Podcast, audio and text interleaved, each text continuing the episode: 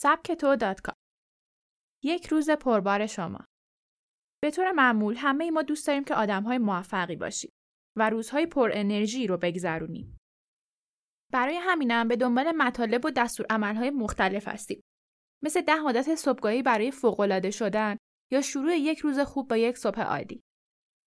شرکت فست کمپانی این دغدغه آدمهای امروز رو پیدا کرد و با تحقیقات و مصاحبه و مطالعه بر روی زندگی آدمهای موفق یک روز از زندگی اونها رو با یک انیمیشن جالب به تصویر کشید. با همین روز رو مرور می‌کنیم.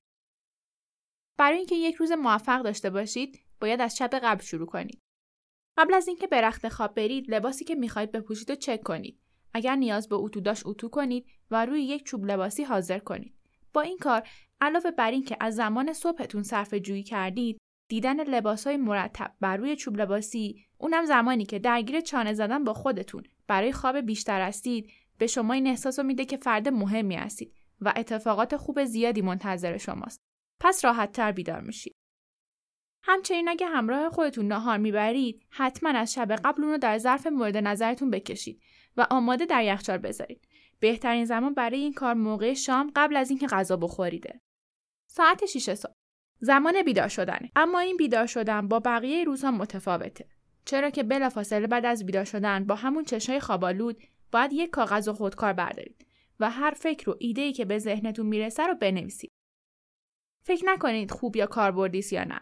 فقط بنویسید. خب وقتی هرچی در فکر داشتید نوشتید حالا نوبت بیدار شدنه. ساعت رو خاموش کنید و روزتون رو شروع کنید. ساعت شیش و نیم. مدیتیشن کنید. مدیتیشن به آرام شدن ذهنتون و دریافت انرژی مثبت برای کل روز کمک بسیاری می‌کنه. علاوه بر این که می‌تونه یه نرمش صبحگاهی هم باشه تا تلافی پشت میز نشینی در طول روز رو در بیارید و به تناسب اندامتون هم کمک می‌کنه. ساعت هفت. الان پر از انرژی هستید. پس بهترین زمان برای برنامه ریزی برای کل روزه. یه لیست از کارهایی که باید امروز انجام بدین حاضر کنید. و برای هر کدوم مشخص کنید که حداقل زمان انجام اون کار چقدره تا تمام کارهاتون رو در طول روز بتونید انجام بدید. ساعت 8 صبح. معمولا شرکت ها و ادارات ساعت شروع کارشون 8 صبح. پس بعد این موقع در محل کارتون حاضر باشید. اگر کسب و کارتون برای خودتونه یا صاحب یک کسب و کار نوپا هستید، سعی کنید خودتون رو مقید کنید که کارتون رو از ساعت 8 شروع کنید. ساعت 8 نیم. در این ساعت فقط باید یک کار کنید. سراغ اینترنت نرید. معمولا در این زمان ممکنه ارباب رجوع زیادی نداشته باشید یا به قول معروف حس کار کردن نداشته باشید و بخواین کمی با گشتن در اینترنت یا شبکه های اجتماعی وقت بگذرونید.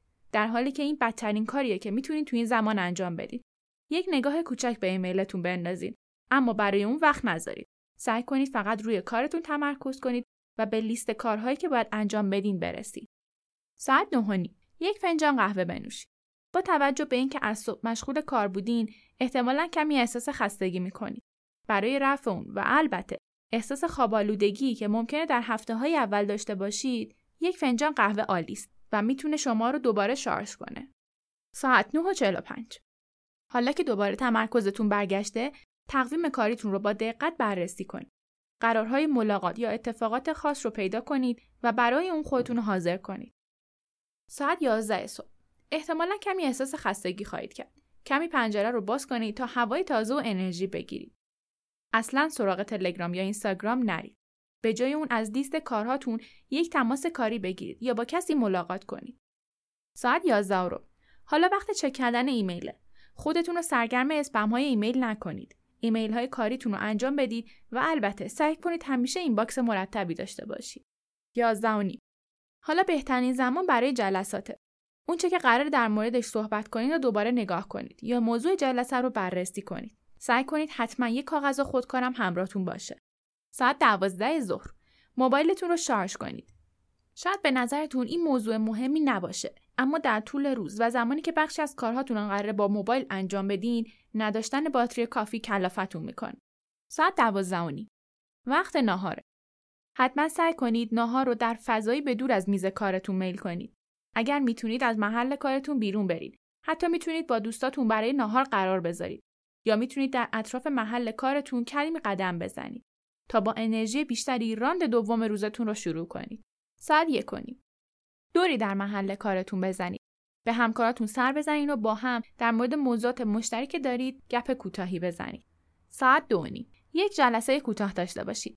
در این جلسه سعی کنید تصمیمات مهم نگیرید. ساعت سه ایمیلاتون رو چک کنید. باز هم یادتون باشه سرگرم اسپما نشید. ممکنه برخی از مشتریاتون پاسختون رو داده باشن یا بعد از جلسه نیاز به ایمیل زدن به افراد داخل جلسه باشه. ساعت چهار یک تماس تلفنی کوتاه با مادر، همسر یا فرزندانتون داشته باشید. صحبت کردن با کسی که دوستش دارید بیشتر از یک لیوان قهوه به شما انرژی میده. فقط یادتون باشه که یک مکالمه کوتاه داشته باشید. ساعت چهار و نیم عصر. لیست کارهای امروزتون رو بررسی کنید. کارهای مونده رو انجام بدین و میز و وسایلتون رو جمع جور کنید و کارهای فردا رو آماده کنید. ساعت 5 عصر. لیست قرارهای فردا رو چک کنید. اگر لازمه از شرکت بیرون برید برای اونا برنامه بریزید و مجددا اونها رو چک کنید تا کنسل نشده باشن. ساعت 5 نیم. قرار ملاقات ها رو بر اساس اولویت مرتب کنید و در لیست کارهای روزانهتون جای بدید. ساعت هفت استراحت کنید و نوشیدنی دلخواهتون رو بنوشید و با آدمهایی که دوستشون دارین وقت بگذرونید. سعی کنید ذهنتون رو آرام کنید و از اتفاقات کاری فاصله بگیرید. ساعت ده مطالعه کنید. فرقی نمی‌کنه چه کتابی می‌خونید. مهم اینه که چیزی به شما یاد بده. ساعت 11 شب. چراغا رو خاموش کنید و بخوابید. خوابیدن در یک ساعت مقرر به تنظیم ریتم شبانه روزی بدن کمک می‌کنه. علاوه بر اینکه صبح راحتتر بیدار میشین و روزتون رو پر انرژی شروع می‌کنید. نظر شما در مورد این برنامه چیه؟ چقدر شبیه به این برنامه رفتار می‌کنید؟ چقدر آدم موفقی هستید؟